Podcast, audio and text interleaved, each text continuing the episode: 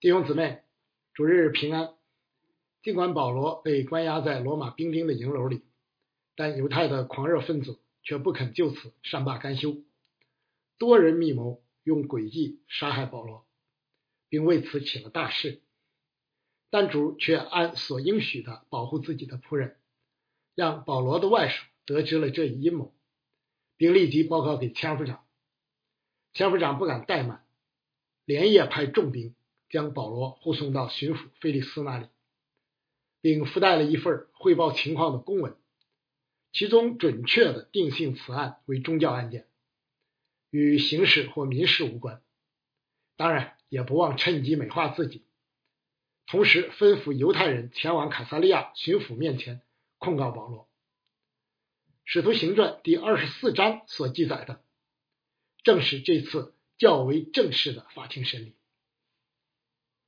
出庭的原告方是犹太工会代表团，尽管他们聘请了一位辩士，啊，也就是专业律师哈，做诉讼代理人，但所提出的控告却既不实又无力。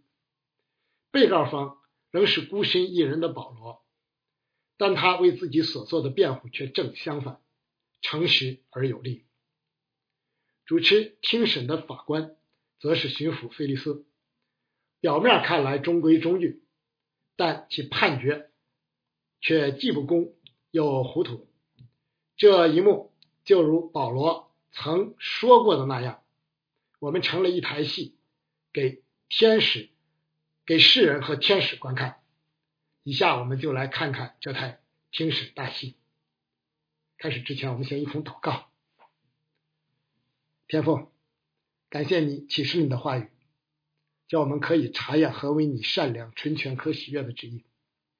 以下的时间，恭敬的仰望，交托在主的手中，求主将那赐人智慧和启示的灵，大大的赏给我们，开启我们，光照我们，好叫我们看出你话语当中的奇妙。主啊，求你借这段经文向我们说话，听我们的祷告，奉主耶稣基督的名，阿门。进入正题之前，有必要先简单介绍一下作为法官的这位巡抚菲利斯大人，这将有助于我们理解庭审时所发生的事，以及各方所做的陈述。菲利斯是罗马政府任命的犹太巡抚，任职已有五六年之久。此人原本是奴隶，性情残忍且贪婪，与犹太人的关系。比较紧张，在他任期的最后，犹太人派出使团前往罗马控告他，迫使其不得不辞职离去。菲利斯在任内确实进行了一些改革，但效果远未达到铁土罗所谄媚的程度。他的妻子犹太人土希拉是亚基帕一世的女儿，亚基帕二世的姐妹。那前者就是十二章杀害使徒雅各，又企图杀害彼得的那一位；后者则是二十六章参与审问保罗的另一位。呃，土西拉本是有妇之妇，菲利斯用诡计诱惑并娶了她。现在我们就来先来看原告，原告方看来犹太人绝不肯轻易放过这次机会。打算借助罗马政府的力量继续追逼保罗。他们立即组成了一个诉讼团队，前往凯撒利亚控告保罗，而且有大祭司亲自带队，并且聘请了专业的诉讼代理人。其反应速度之快，使团级别之高，都颇令人惊讶。这一方面说明保罗的影响力巨大。以致犹太人不得不高规格的对待。另一方面，也说明他们打算利用大祭司的身份地位向巡抚施压，增加己方的胜算。既然是在罗马的法庭上，原告方就由辩士贴土罗全权代理发言。呃，不知这位代理人是犹太人还是外邦人，但他一定。精通罗马法律，熟悉罗马法庭的诉讼程序，并且能言善辩。他的开场白算不算过分？但依旧免不了夹杂阿谀奉承之词。菲利斯的辖区远没有国泰民安，犹太人也不真心感谢他。千夫长需要动用庞大的兵力护送保罗，虽然有美化自己并夸张的成分，但其中所透露出的不太平的味道却是非常明显的。铁土罗共提出三项指控，其一是说保罗如同瘟疫一般，鼓动普天下犹太人生乱，即控告保罗是动乱或滋事分子。这听起来相当严厉，因为没有任何政府会容忍扰乱社会秩序、到处惹是生非的动乱分子。但由于只是泛泛而谈，过于笼统。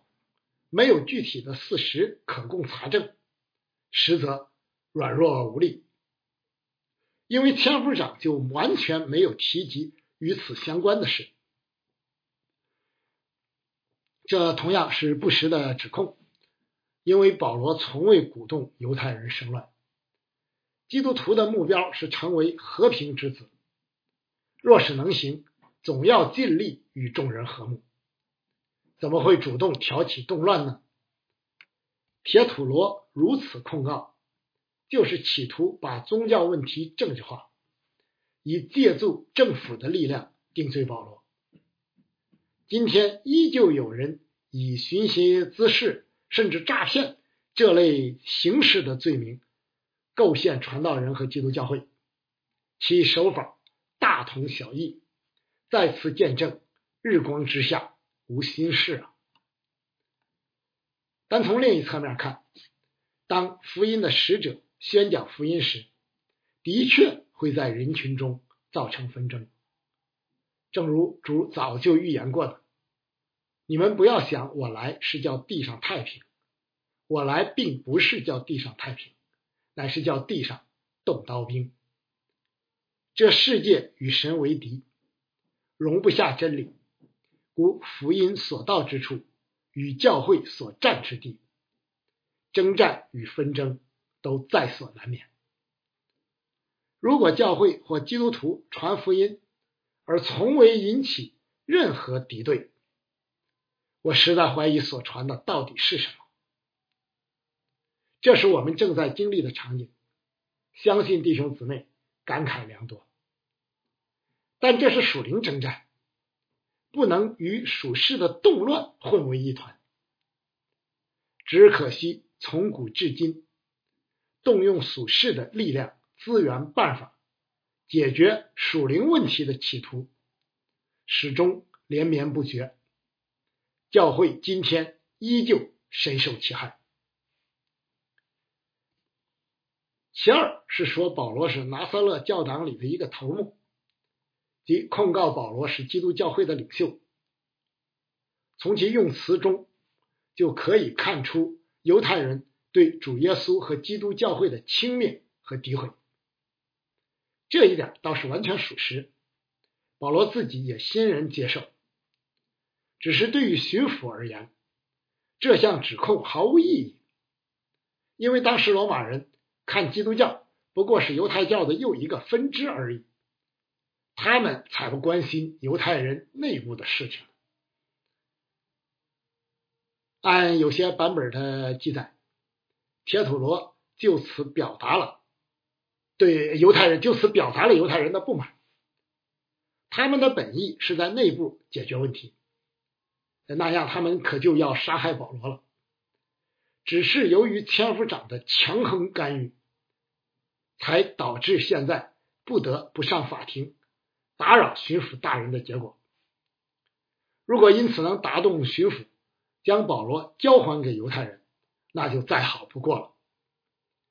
但平息骚乱、维护治安，乃千夫长的主要职责，他不可能任由犹太暴民肆意妄为而不加制止。更何况保罗还具有罗马人的身份，犹太公会也完全不打算按律法审问保罗，只想置保罗于死地。从大祭司一上来，当着千夫长的面就吩咐人打保罗，即可见一斑。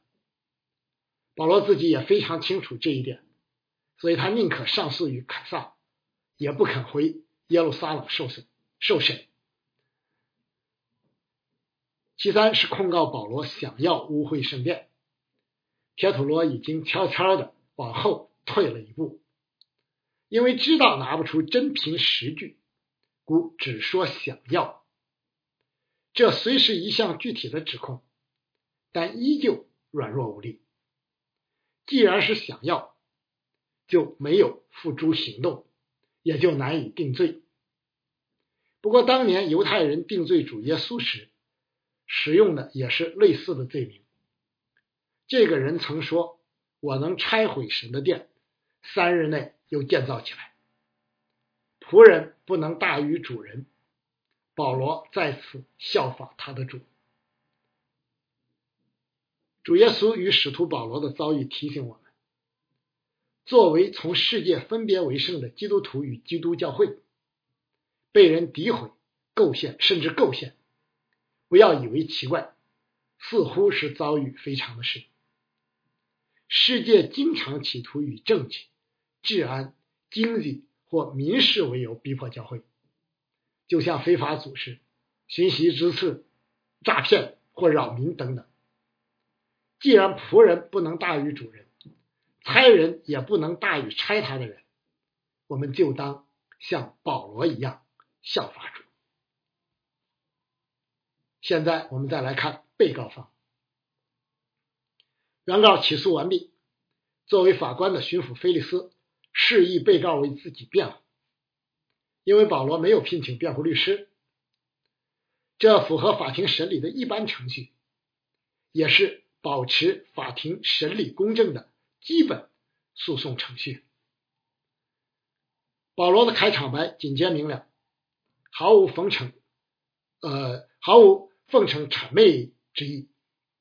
他知道菲利斯已在任有些年头，熟悉相关情况，故希望他能秉公断案。针对犹太人的指控，保罗断然否认第一与第三项。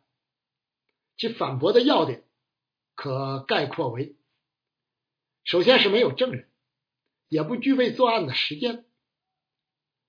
扣除在路途及凯撒利亚的时间，保罗在耶路撒冷不足一个礼拜。除了会见教会领袖以外，就是在圣殿办理与还愿有关的事，哪有时间与机会鼓动生乱呢？也没有证人可以出庭指证。引发骚乱的是亚细亚来的犹太人，保罗是受害人。千夫长完全没有提及此事，因此第一项指控不能成立。其次是保罗去圣殿是为办理还原之事，还替其他人出了规费。这样一位严守严守律法之人。怎么可能同时又想要污秽圣殿呢？即便与外邦人特罗菲摩在一起，最多是到了圣殿的外邦人员，没有任何违反规定的地方。第三项指控同样不能成立。再说，保罗这次到耶路撒冷，也是为救济自己的犹太同胞，毫无恶意，怎么会表里不一，当面一套，背后？又一套呢？再次是在圣殿引起骚乱的那些人，及那些最初、最直接的原告人，并没有出庭，这大大削弱了原告方的控告力度，对保罗非常有利。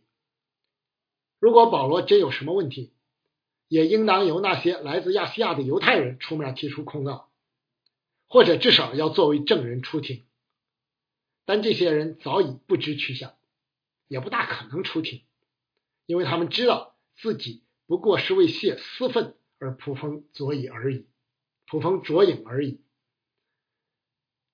那最后，保罗承认自己曾在公会审理时引发了争论，但那是为一个有关是否相信复活的纯宗教问题。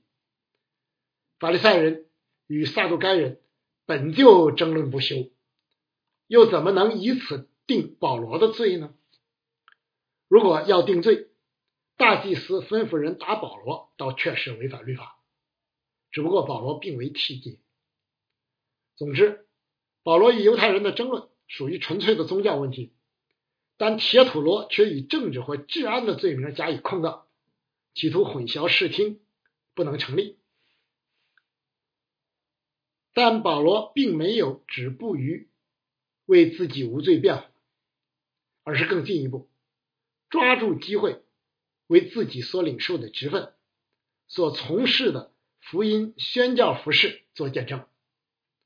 用主的话说，就是为我的缘故站在诸侯与君王面前，对他们做见证。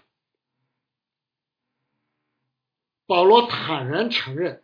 自己确实是犹太人所指控的异端异端教派的领袖啊，这是这个异端教派是加引号的哈。拿撒勒教的正是他所建造、所服侍的教会，因为拿撒勒人耶稣正是他所侍奉的主。保罗的陈述着重两点：一是保罗所信仰的完全合乎律法与先知书，即旧约圣经。拿撒勒人耶稣正是旧约预言的应验，因为律法的总结就是基督，所以不是保罗是异端，而是犹太人心蒙脂油，不能也不愿意接受拿撒勒人耶稣，正是他们所一直盼望的弥赛亚。另一是有关耶稣的复活，这不仅是有许多见证人的真实历史事件。啊，保罗自己就是其中之一啊，而且是基督教信仰的核心教义。正如保罗一直所传扬与所宣告的：若基督没有复活，我们所传的便是枉然，你们所信的也是枉然。撒都盖人不信复活，法利赛人虽然信复活，但却不相信耶稣已经复活，于是他们联合在一起抵挡主。逼迫主的使徒保罗，呃，由于保罗以前也曾与他们一样，所以完全能理解他们，因此也就更加盼望自己的同胞能像自己一样灵眼得开，接受神所差来的主耶稣基督。故此，保罗在法庭上的陈述，不但是说给法官菲利斯听的。而且更是说给大祭司等犹太人听的。为此，保罗说了一句既发自肺腑又感人至深的话：“我因此自己勉励，对神对人长存无愧的良心。”尽管法庭上保罗孤身一人，但保罗对主、对犹太同胞、对外邦人、对教会以及对自己所领受的。意向与职分的赤胆忠心，天地可见。保罗的自辩留给我们许多值得思考之处，比如基督徒应当抓住机会为自己及信仰辩护，不单单是为澄清事实、维护公义，更是要为主做见证、传扬福音。辩护时态度应当不卑不亢，既不讨好。不惧怕，但也不张狂。讲话一定要诚实，是就说是，不是就说不是。而在这一切的背后，最重要的就是能对神对人长存无愧的良心。正如使徒约翰所言：“我们的心若责备我们，神比我们的心大，一切事没有不知道的。”亲爱的弟兄啊，我们的心若不责备我们，就可以向神坦然无惧了。对神对人乃一体的两面，相辅相成。对神是根本，对人是表现，缺一不可，并且不是时断时续、忽冷忽热，而是一生稳行在高处。最后，我们再来看法官。作为庭审法官的菲利斯为人并不糊涂，他任巡抚已经好几年了，基本熟悉犹太人的情况，对新兴的基督教也相当了解，以致陆家形容他本是详细晓得这道。按说这样的法官理应做出公正与明智的判决，但结果。却不是这样，这案情一点也不复杂。从控辩双方的陈述已经可以认定事实，再加上千夫长的文书，菲利斯心中肯定有数，知道该怎样判决。但他却装起糊涂来，以等候千夫长到来为由，将案件的审理拖延下来。实际的情况是，菲利斯根本就没打算招千夫长前来，也没打算释放保罗，案件因此竟拖延达两年之久，直到菲利斯离任，也没有正式判决。一个知物，菲利斯的心态与表现跃然纸上。菲利斯如此不公又糊涂的原因。首先是为讨好犹太人。前面说过，菲利斯与犹太人的关系一直比较紧张。他一方面不喜欢犹太人，常常凶狠的对待他们；但另一方面又害怕犹太人到中央政府控告自己，不是友好又要讨好他们。保罗的案件就成了其讨好犹太人的机会。于是，就像当年的比拉多一样。菲利斯没有做出公正的判决，但由于保罗是罗马人，菲利斯也不敢苛刻的对待他。菲利斯如此判决也是出于自身的贪婪，也许是在法庭上听见保罗说到善款的事，他以为可以趁机索贿，于是明里暗里示意保罗送钱给他。身为法官和政府官员。竟如此以权谋私，实在可恨。看看我们的周围，这样的官员与案例，不是同样不少吗？保罗是神的仆人，当然不可能行如此不义之之事。呃，菲利斯这人有点像杀害施洗约翰的那个希律王，既对保罗不公，但又来听保罗讲道。也许他对基督教信仰有些兴趣，也许想借此了解更多情况，也许想趁机索贿，也许几个因素都有。保罗肯定看穿了菲利斯，因为属灵的人能参透万事，于是重点向去宣讲与公义、节制和将来的审判有关的真道，这直击菲利斯的要害。对保罗的判决显出其不公义，与土希拉的婚姻显出其放纵情欲，毫无节制，多行不义必自毙。这样的罪人如何能逃脱将来的审判呢？